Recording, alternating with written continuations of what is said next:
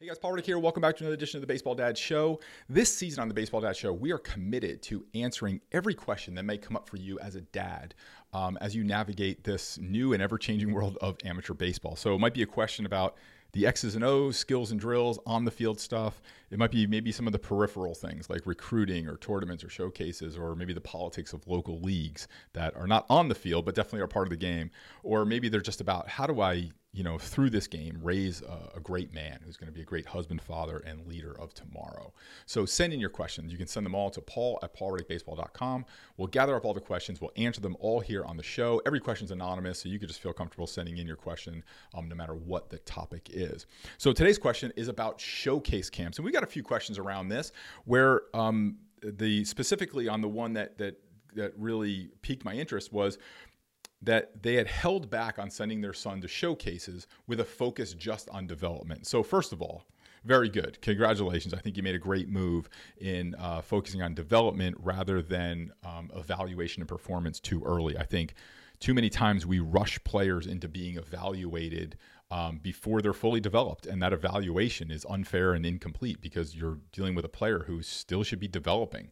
And I don't know how fair it is to be evaluating a player who is still in a stage of development that literally, you know, we've seen, we see kids two, three months, they grew, they grow a few inches, they get a million new muscle cells every day. Um, they're constantly growing. It's really unfair to evaluate kids in that stage. But I will say this, um, in attending a showcase. So the question is like, what should we do to do showcases? So here's what I would do. You, you definitely have to showcase, you're going to have to attend showcases and tryout camps and stuff like that. It's going to be part of, of the development and in the game. Um, so what I would do is I would probably pick a smaller showcase, and I might go maybe out of your area to do that. Right. So I don't know, maybe if you drive to another state, if that's if that's practical or possible, or maybe, you know, there's lots of showcases down in Florida and Texas and California that are easy to get in and out of, you know, through an air, you know, airports and stuff like that. Um, I would probably do something like that. I would put him in an environment where um, it wasn't necessarily crucial that he perform at his best.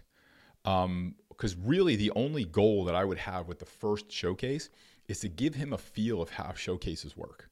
Like, this is kind of what you do. You're going to go here for a little bit. You're going to be evaluated here. You're going to run the forty. You're going to, you know, the radar gun, so on and so on. And just give them an idea. So you give your player an idea of this is how showcases work, so that when they do get to one that they feel like maybe they have to perform at, or there's some schools that they're interested in, it's not their first time. They know the lay of the land. They're not trying to figure out how this whole process works and also perform, right? It's kind of broken up into two um, separate categories. They will know how it goes already for through the experience of a smaller showcase. And then when they get there, they can just focus on what they have to do to perform and to play at their best. So that would be my suggestion, is probably go out of your area or go out of state, and probably go to a smaller showcase that maybe doesn't have as, you know, as much fanfare, um, where he can just get the experience of going through that showcase.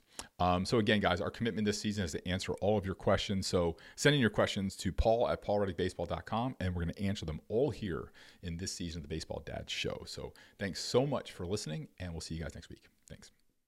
Hey, it's Paul Reddick. Thanks so much for listening to the show. I really appreciate it. I wanted to let you know I have a new book out specifically for baseball dads, and I would love for you to check it out. You can go to Baseball Dads Book dot com. All the information is there, and a pretty good discount for our podcast listeners. So again, it's Baseball Dads Book dot com. Thanks.